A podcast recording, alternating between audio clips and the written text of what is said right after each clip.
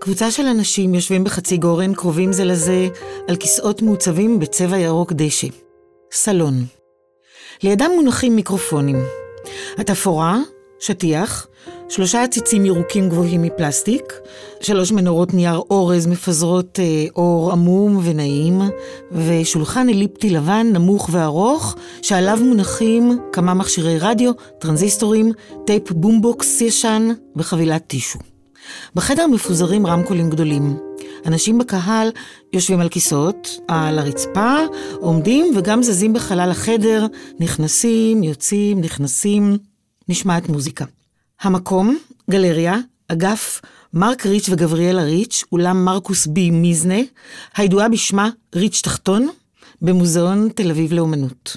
האירוע, תערוכת משך ראשונה מסוגה, 6 שבועות של לייב ארט, מופעי פרפורמנס ומחול, הנקראת דמיינו מוזיאון או הגוף הזוכר, באוצרות של רותי דירקטור. היושבות והיושבים, אנחנו, איריס לנה ויאלי נתיב, מקליטות לייב את סיפורי זיכרונות ודמיונות, גוף זוכר גוף בתוך גוף, במסגרת הפודקאסט חיות מחול.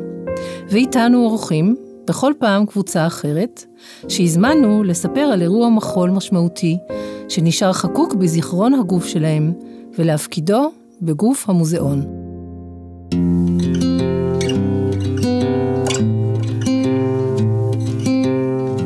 בינואר-פברואר 2023 העברנו את זירת הפעילות שלנו למוזיאון תל אביב לחודש וחצי להופיע עם הפודקאסט.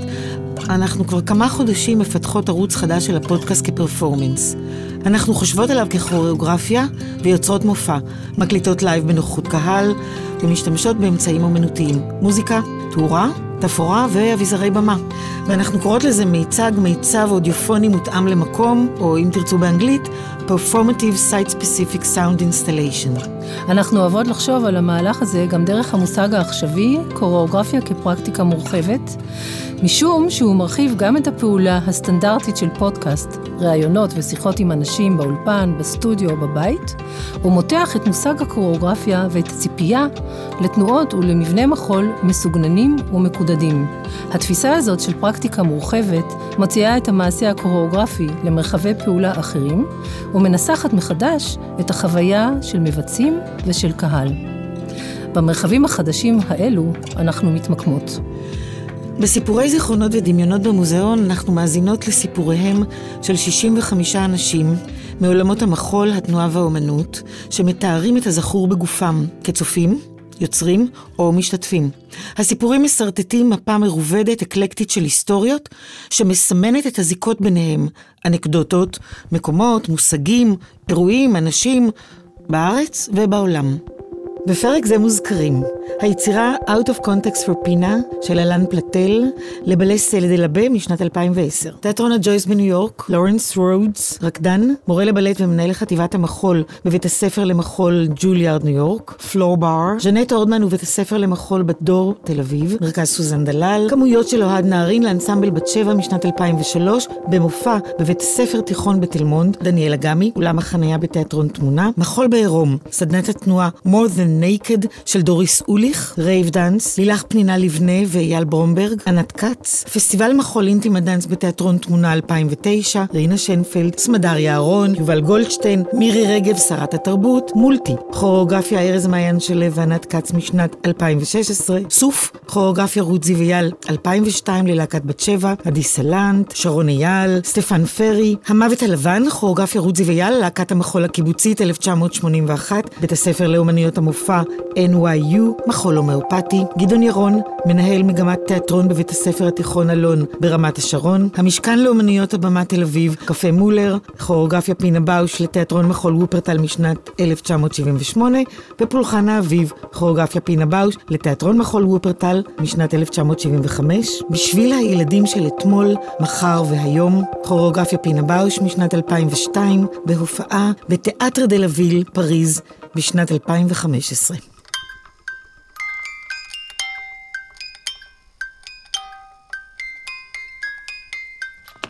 אתם מאזינים לחיות מחול, פודקאסט על המחול העכשווי בישראל. חיות מחול, עם איריס לנה ויאלי נתיב. הפרק הוקלט לייב במוזיאון תל אביב לאומנות ביום חמישי, ה-26 בינואר 2023. שלום לנמצאים איתנו היום, טל אדלר, נעמי פרלוב, חן חפץ, ארז מעיין שלו, רונן יצחקי ואופיר פטר דגן. טל אדלר הוא רקדן, פרפורמר ומורה למחול. היי, אז אני אספר שני זיכרונות קצרים. אני כזה קצת מתרגש, זה מהזיכרונות האלה מהתקופה שהייתי תלמיד, למדתי בבית הספר ג'וליארד בניו יורק. שני הזיכרונות האלה הם מהשנה הרביעית ללימודים שלי, מתחילת השנה. אז הזיכרון הראשון הוא זיכרון כצופה, כקהל. אני הלכתי לראות הופעה של לבלסה דלבה, של אלן פלטל, עם העבודה Out of Context for Pina, עבודה שהוא הקדיש לפינה באוש. הם באו להופיע בניו יורק, בתיאטרון הג'ויס, ועבודה די מוזרה, כזה יש שם איזשהו ניסיון מאוד לעוות את הגוף, הרקדנים הופכים למשהו שהוא כמעט לא אנושי, ובסוף ההופעה יש רגע שבו רקדן איטלקי גבוה, שבאופן ברור הוא היה רקדן בלט, בחייו הקודמים כנראה, שהוא מן היה שם היצור הכי כזה מוזר, ניגש לקצה של הבמה, והוא מתחיל להפעיל את הקהל, לבקש מהקהל לעשות פעולות פיזיות מאוד מאוד פשוטות, לעצום עיניים, להרים יד אחת, להרים יד שנייה, והוא ביקש מהקהל להרים את יד ימין. אז תדמיינו תיאטרון שלם, כולם מרימים את יד ימין, וכשהיד למעלה, הוא שואל אם מישהו מוכן לבוא, לעלות על הבמה ולרקוד איתו. ויש מבוכה גדולה, לאט לאט יש גשם כזה של ידיים שפשוט קומלות ויורדות, והוא נשאר והוא מחכה. אני כזה מת לעלות, כי אני מבין שהוא רציני, הוא באמת מחכה. אף אחד לא עולה. השיר מתחיל, Nothing Compares to You, ששנייד אוקונר, והוא עדיין מחכה. והוא רוקד בסוף לבד את הריקוד שהוא היה אמור לרקוד עם מישהו. וזה מין איזשהו רגע של בדידות, של אנושיות, שנשאר איתי, וגם אולי שיקף איזושהי תחושת בדידות מאותה התקופה של להיות לבד בניו יורק. הזיכרון השני, בג'וליארד לומדים בלט לאורך כל 4 שנים, והשיעורים מחולקים על פי רמות, לא על פי כיתות האם. כשאני התחלתי את הלימודים, שמו אותי בבאלי 1, התחלתי מההתחלה, ואני חשבתי שאני בחיים לא אגיע לבאלי 5. המנהל מגמה, לורנס רודס, שהוא מורה מדהים, וגם דמות שקצת פחדתי ממנה, היה רקדן בלט בעצמו, מאוד מפורסם, ובעיקר בשנתיים הראשונות שלי, שם הוא הביע דאגה על הגוף שלי, שאני לא לגמרי עונה לציפיות או לוויז'ן הקלאסי, הטכני, מה שזה לא יהיה. ותמיד היה לי שם איזשהו קונפליקט, רצון להתאים את עצמי לקונספט הזה, וגם קצת דחייה מזה, רצון להשתלב, להתאים, אפרופו out of context, קצת הרגשתי out of context בבית ספר, ובשנה הרביעית שלי, שסוף סוף הגעתי לבעלי 5, הוא לימד את השיעורים האלה, ובשיעור הראשון, בסופו, הוא הציע שנעשה שיעור פרטי, רק אני והוא.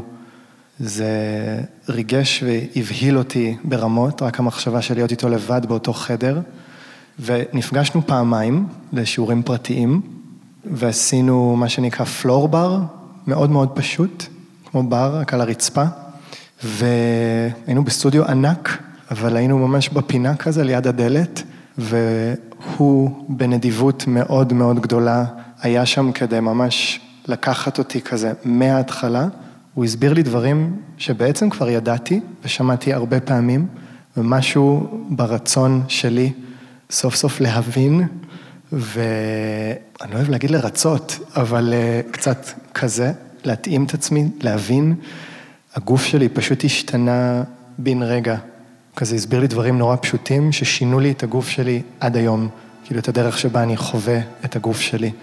וזה מין זיכרון כזה, שעד היום כשאני נזכר בו, אני קצת לא יודע איך למקם אותו. מין חצי ממני בהוקרת תודה מאוד גדולה, על כזה דברים שזה פתח לי ועל הגוף שיש לי היום, וחצי שני עוד קצת לא מבין מה היה שם, איך התמסרתי בצורה כזאת לדיאלוג הזה, וכמעט כמו לרכוש כזה זהות חדשה בתוך הגוף.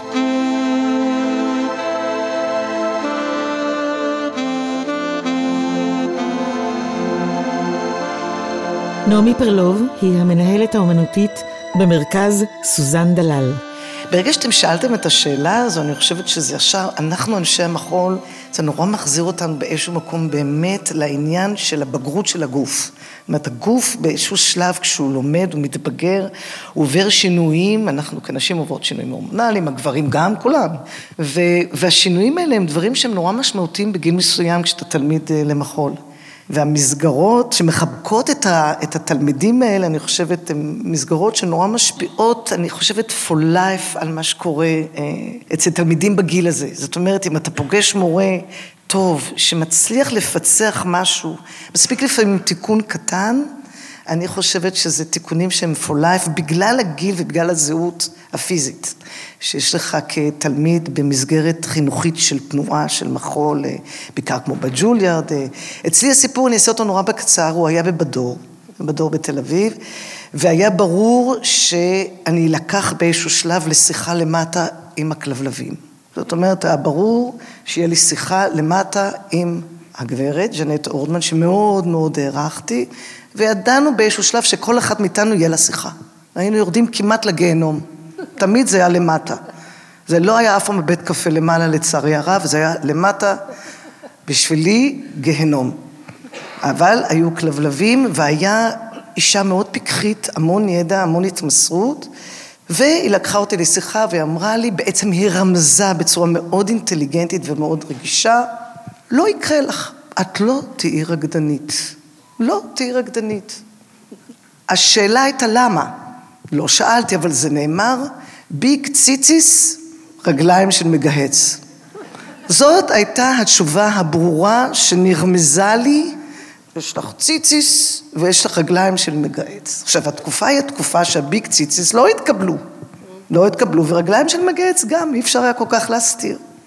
למזלי הרב, בגלל שאני באה ממשפחה שהמחול זה לא היה כל הדבר, וחונכתי קצת להיות אופן מיינד, היא אמרה עוד דבר שאת זה אני חושבת היה הכי מעניין, לא העניין הנגטיבי, אלא העניין החיובי, היא אמרה, אבל יש לך את, ואז היא נקטה את כל הנקודות הטובות, ומזה המשכתי הלאה, והיום אני מנהלת אומנותית של מרכז סוזן דלל, עם ביק ציציס ועם כפות רגליים של מגייס.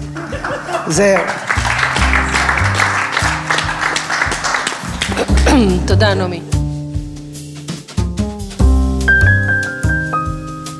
חן חפץ הוא שחקן, פרפורמר, אומן רב-תחומי, בתחומי ציור, וידאו ופרפורמנס. אז אני חוזר לגיל 14, כיתה ח', חטיבת ביניים, בית חינוך על שם יצחק רבין תל-מונד. אני חושב שזו הייתה התקופה הכי עצובה בחיים שלי. סליחה על המלנכוליה.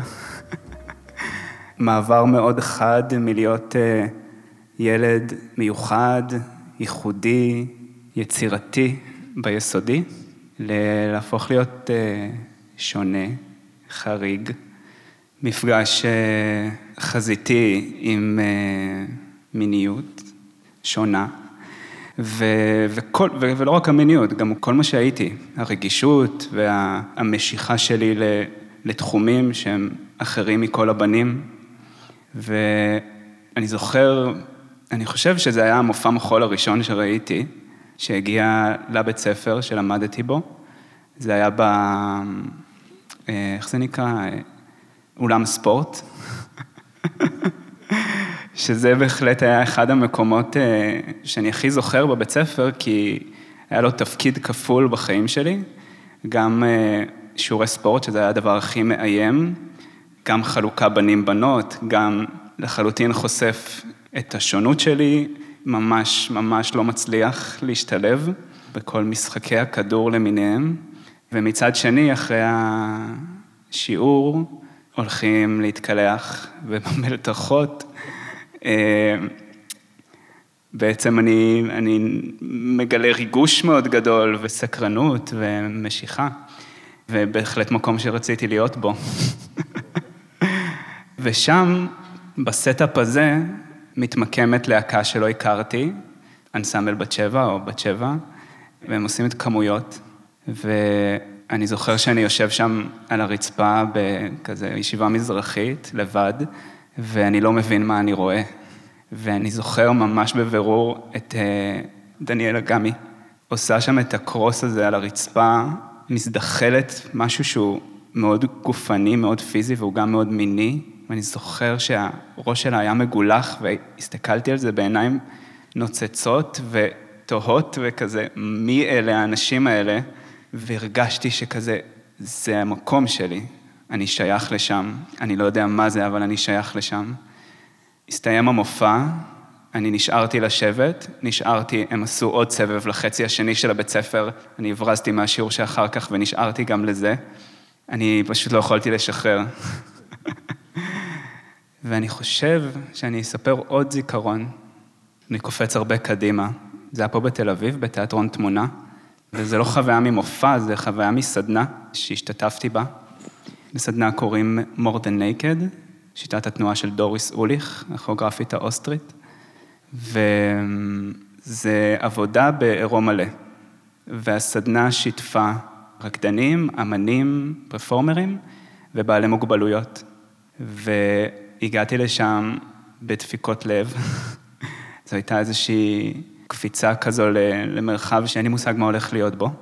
כמובן שמאוד מאוד חששתי מהעירום ומאיך זה ירגיש. זה התחיל במעגל שיתוף, שכל אחד שיתף את החוויה שלו, למול מה שאנחנו עומדים להיכנס אליו, וזה היה ממש משעשע ומחבר לראות איך כולם מפחדים ומתביישים להיחשף.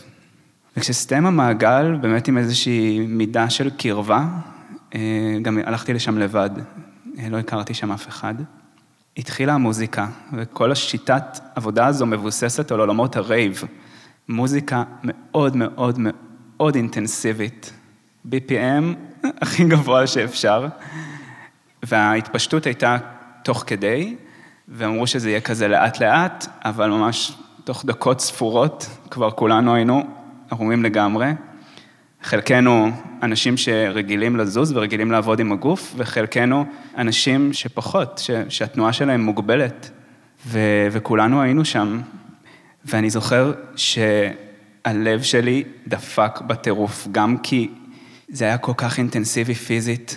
היו שם המון תרגילים, והם כל הזמן מנחים, לילך ואייל, דחפו אותנו עוד ועוד, עוד ועוד, וגם שאתה חושב שנגמר, אז עוד יותר, ומתיחים את הגוף, ובאמת כבר למי אכפת שאנחנו ערומים? באמת כל מה שאני דואג לו זה שאני לא אמות.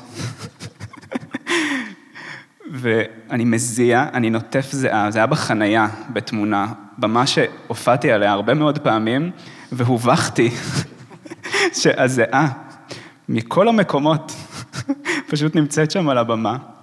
וברגע מסוים הרגשתי שאני לא מסוגל יותר, וליטרלי חשבתי שאני הולך למות, ועליתי על הטריבונות של הקהל, וישבתי בשורה האחרונה על הרצפה, ערום, מזיע, ופשוט עצמתי עיניים ואמרתי, רגע, אני חייב לנשום. וברגע מסוים, אני זוכר שפקחתי את העיניים וראיתי אותם למטה, ממשיכים, והבנתי שחציתי איזשהו שער, שמשהו, נפרדתי ממשהו, השלתי משהו, מחסום, כאב, אימה. וזהו, אחר כך כבר לא יכולתי באמת להמשיך, כבר הייתי חצי כוח בפנים. אבל החוויה הגופנית, הפיזית הזאת, זה משהו שבאמת ילווה אותי. נראה לי, ימשיך ללוות אותי.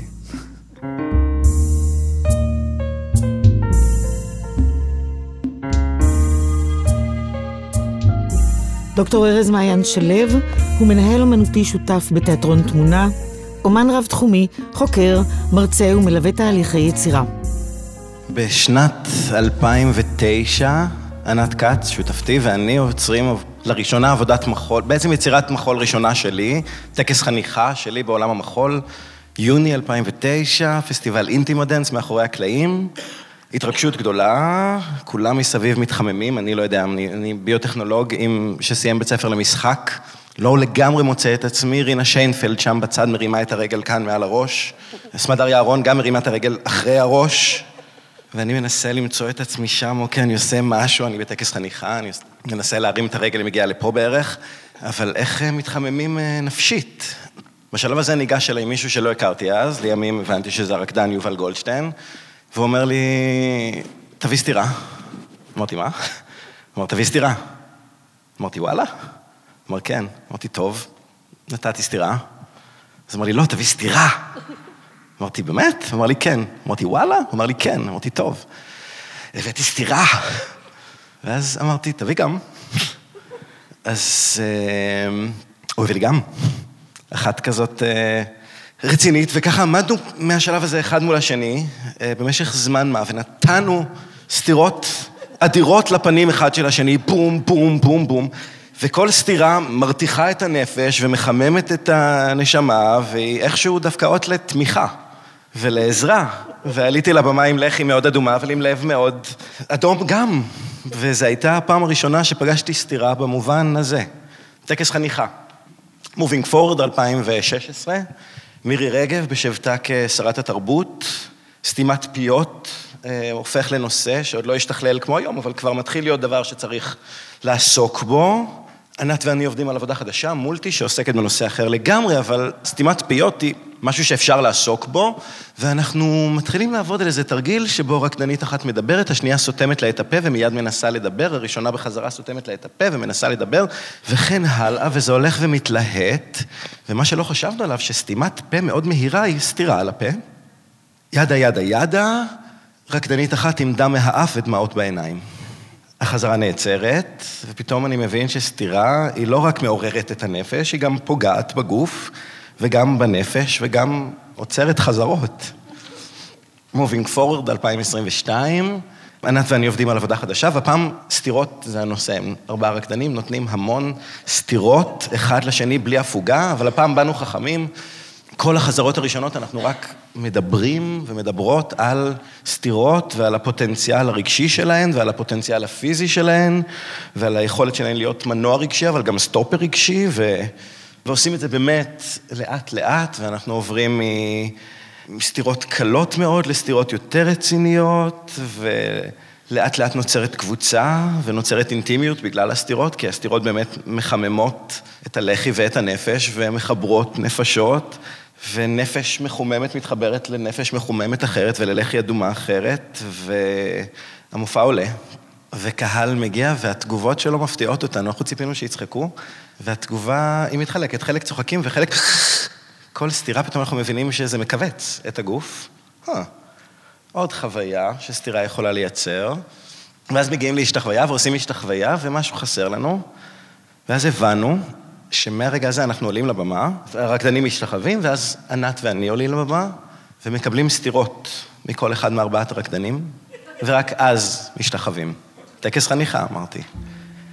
אז שנייה לפני שאני מסיים, למרות שזה לא מוקלט כל כך, אני אשמח לקבל מכל אחד מ5 סתירה, אבל של אהבה.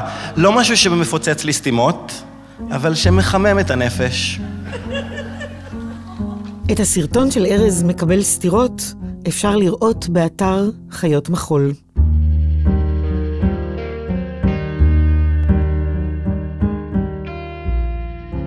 רונן יצחקי הוא ראש החוג לתנועה באקדמיה למוזיקה ולמחול בירושלים. אני הולך לספר סיפור על רוצי ויל, מורתי היקרה, שאני מעריץ אותה, אוהב אותה, מלא יראה, ואני גם עכשיו אפילו קצת באוטינג עם הסיפור הזה. הסיפור זה שבשנת 2000, אוהד נהרין הזמין את רות לעשות סדנה ללהקת בת שבע.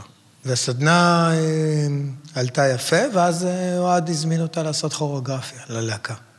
והיא עשתה עבודה, לעבודה קראו סוף.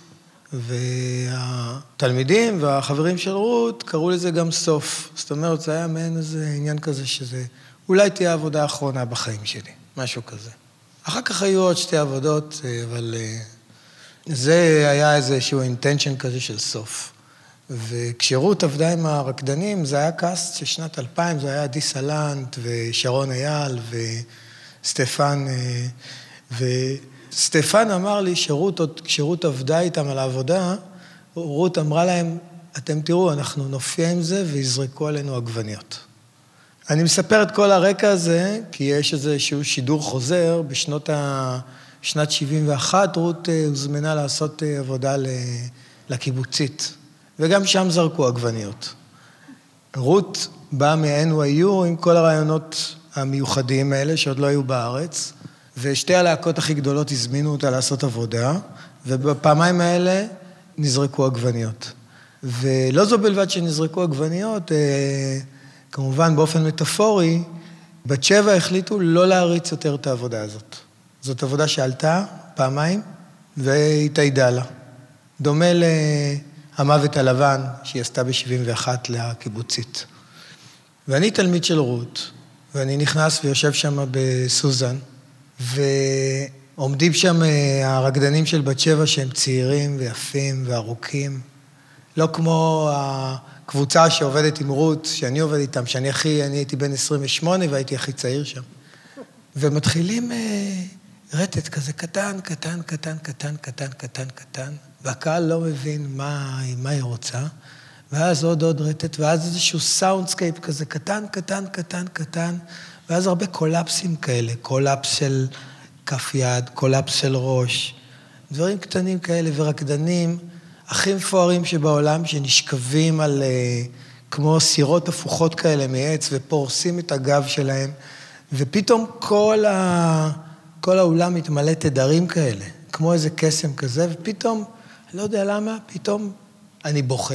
עכשיו, מי בוכה בהופעה של מחול עכשווי, כן? אנחנו בוכים בטיטניק, בכל מיני אזורים כאלה שהם גסים יותר, שהם פקעות של רגשות, אבל פתאום אני יושב בסוזן, ואני מתמלא דמעות, אבל דמעות עם נזלת, לא קטן כזה.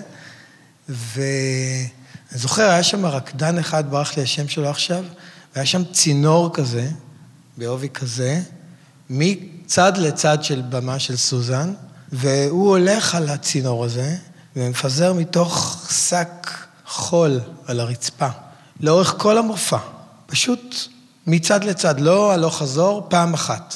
ואני זוכר כאילו ההופעה הזאת לוקחת את התודעה, ומכניסה אותה למעין איזה זון אחר, שאפשר כאילו להרגיש את המולקולות שבאוויר. זה כמו הומאופתיה מחולית. זה משהו שבחוויה שלי היה, לא יודע, אולי אפשר לקרוא לזה מחול הומאופתי. אבל זהו, כנראה שהמיינסטרים, ככל שיהיה איכותי, לא יכול להכיל את ההומאופתיה הקלאסית הזאת. וההופעה ירדה ואני עליתי.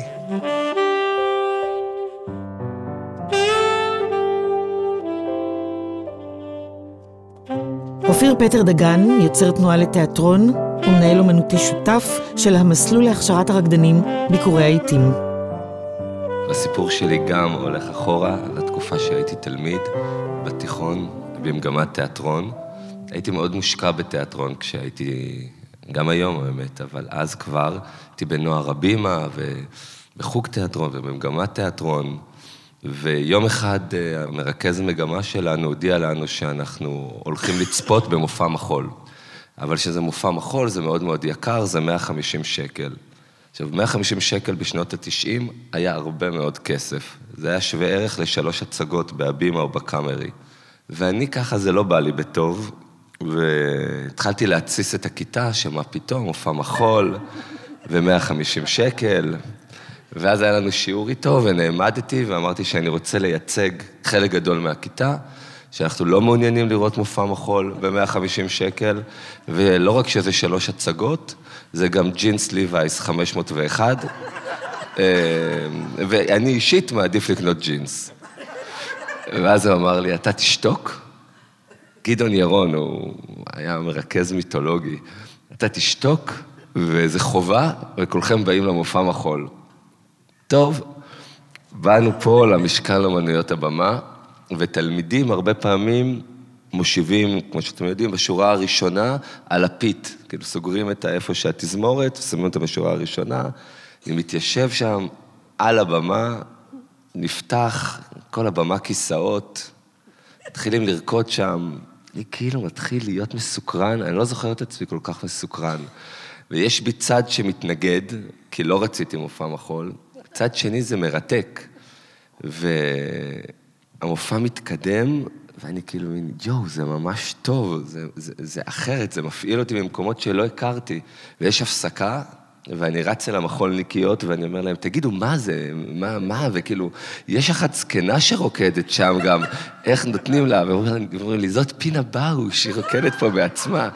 ואני כזה, מי? טוב, נגמרת ההפסקה, אנחנו חוזרים, ועל כל כיסא היה מעיל גשם, כי היה את פולחן האביב. ופולחן האביב, כל הבמה מלאה באדמה, והאדמה עפה על השורות הראשונות. אז אנחנו שמים את המעיל גשם, ואני יושב ליד כל החברים, וכאילו מתחילה הופעה, וכאילו, וואו, מתחילים לרקוד, וזה מטורף, ועף עלינו בוץ, ואני כאילו, מה זה הדבר הזה? מה זה תיאטרון? אני רוצה מחול. וזו הייתה החוויה המחולית הראשונה שחוויתי. כאילו, באותו ערב אמרתי, סבבה, לא הרגשתי בשום הצגה שראיתי עד אז ככה. ומאז הופעות של פינה היו, כל כמה שנים זה היה כזה איזה עוגן, ואני קופץ הרבה שנים לחלק השני של הסיפור, למדתי משחק בפריז, ובסוף השנה מודיעים מתוך 120 סטודנטים, מזמינים 20 לעלות לשנה השנייה.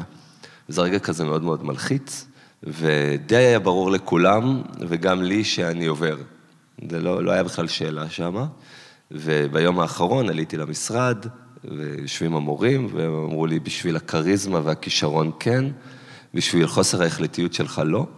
יש כאן הרבה שרוצים את זה הרבה יותר ממך, יש משהו אחר שקורה לך, תודה ולהתראות. ויצאתי מהבית ספר בשוק, זה גם מאוד דרמטי, אתה עולה במדרגות לקומה שנייה, ואז אתה יורד וכולם יושבים, ואתה בעצם יורד במדרגות וכולם רואים אותך, ואני אומר להם לא, והייתי בין הראשונים שעלו, אז כולם התחילו לפקוט כזה, להיות נסערים, כי היה ברור שאין עכשיו שום היגיון, ויצאתי מהבית ספר והתחלתי ללכת ולבכות ולהיות בשוק ולא להאמין, ואני הולך והולך והולך, והבית ספר ליד הרפובליק, ליד גרדנורד, ואני הולך עד תעד דל אביל, ומגיע לשם, ואני רואה שלט שיש פרימיירה לפינה באוש, להופעה חדשה, זה הערב הראשון. ואני נעמד על המדרגות, וממש 2 דקות אחרי שאני נעמד, ניגשת אליי מישהי ושואלת אותי אם אני רוצה כרטיס. אני אומר לה, כן, ברור. ואני אומר לה, כמה זה עולה? ואמרתי, זה בחינם, זה מתנה. היא הייתה אמריקאית, ומאז יש לאמריקאים אצלי מקום חם בלב. ואז אני נכנס למופע, ואני יושב, ורואה את המופע, וזה היה מופע מדהים, ושוב, הכל צף לי, וכאילו היה לי ברור שאני רוצה ללכת ללמוד לרקוד, ושזה מה שצריך לקרות, ונגמר המופע, קראו לו בשביל הילדים של אתמול, מחר והיום, וכמו סטודנט טוב, אני מתפלח לריספשן, למה יש אוכל בחינם, יש שתייה וגבינות, אני מתפלח ועומד שם, וכאילו לא מכיר אף אחד. ואז אני רואה את פינה באוש עומדת, ואני אומר, טוב, אני אדבר איתה קצת. אז באתי אליה ואמרתי לה, היי פינה, I'm Ophir from Israel, I study here, and you know I really enjoy your performances every time I see it. and maybe we should have a coffee. אז היא אמרת לי, אוקיי, I'm here for 10 days now, this is my personal assistant, תגיד לה את הפרטים שלך, היא תיצור איתך קשר. ואז אני הולך אל העוזרת האישית שלה, ואני אומר לה שפינה אמרה שהיא רוצה להיפגש איתי, אז שתקחי את הפרטים שלי, היא כזה מסתכלת על פינה, והיא עושה לה, כן, ולקחה את הפרטים, והיא אמרה לי, אבל אתה לא, זה לא בשביל עבודה, וזה לא בשביל אודישן. אמרתי לה, ממש לא, ממש לא, כאילו, קפה. ואז היא אמרה לי, אוקיי, אבל תדע, אנחנו נטלפן אליך, ויהיה לך התראה של כמה שעות, פה יש להם הופעה עכשיו, כאילו, 10 ימים מופיעים, והתראה של כמה שעות, אני אטלפן ותגיע. סבבה.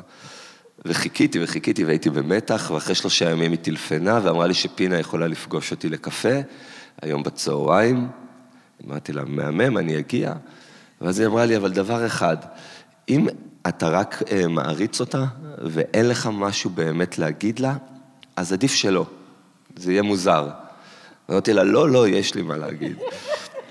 ואז ניתקנו את הטלפון, ופתאום הרגשתי שאין לי באמת מה להגיד, היא צודקת. כאילו, אני מעריץ אותה, אבל אין לי מה להגיד לה. אז טלפנתי אליה ואמרתי לה שאני מוותר.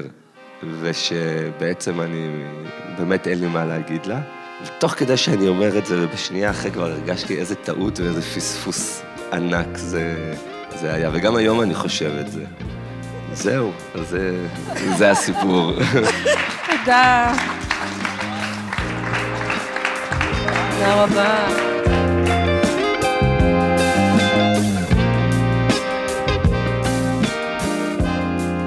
תודה לכם שהייתם איתנו, שיתפתם אותנו בסיפורים שלכם והפקדתם אותם בפודקאסט. תודה לרותי דירקטור, עוצרת אומנות עכשווית במוזיאון תל אביב. תודות לאודי גליניק, סאונדמן וצלם, שליווה אותנו במהלך ההקלטות. ללאו ליברמן ותמר אבן חן, תוכן רשתות חברתיות. לנדב ברנע על ייעוץ תאורה ותפורה. לידי צוסליק על עזרה בהפקה וצילומי סטילס ווידאו. ולקהל שהיה עימנו והזין לסיפורים. זהו פרק נוסף בסדרת סיפורי זיכרונות ודמיונות, גוף זוכר גוף בתוך גוף. ההקלטות נערכו במהלך ינואר ופברואר 2023 במוזיאון תל אביב לאומנות. בפרק הבא משתתפות עדילי ליברמן, ענת שמגר, מורן שוברו בשוב ומיכל וקנין. איריס לנה היא חוקרת מחול, מרצה באקדמיה למחול ובסמינר הקיבוצים, ניהלה את פרויקט הקמת ארכיון להקת בת שבע ואת תחום המחול בפרויקט שימור דיגיטלי של אוספי מחול בספרייה הלאומית. יאלי נתיב היא מורה וחוקרת מחול בהקשרים סוציולוגיים ואנתרופולוגיים. היא מרצה בכירה במכללה האקדמית לחברה ואומנויות, ASA, כותבת על חינוך לאומנויות, סוציולוגיה של הגוף, התנועה והמופע, ועל מחול והחברה הישראלית. מחקרה העכשווי עוסק ברקדנים מקצועיים מזדקנים. יאלי היא יושבת ראש עמותת הכוריאוגרפים. אנחנו מזמינות אתכן ואתכם לבקר באתר הפודקאסט חיות מחול, שם תמצאו תצלומים, קטעי וידאו וקישורים לדברים שדיברנו עליהם בפרק זה, ולהקשיב לפרקים הקודמים של הפודקאסט. הפקת הפודקאסט נערכה בשותפות עם המחלקה לדיפלומטיה תרבותית במשרד החוץ. הפודקאסט הוא חלק מפלטפורמת השיח טייץ, מחול ומחשבה. הפקה איריס לנה ויאלי נתיב. תודות לעידו פדר, לעמותת הקוריאוגרפים ולמשרד התרבות והספורט. קטעי המוזיקה המושמעים בפרק הם מתוך Free Music Archive. ניתן למצוא אותם בדף הפרק באתר חיות מחול.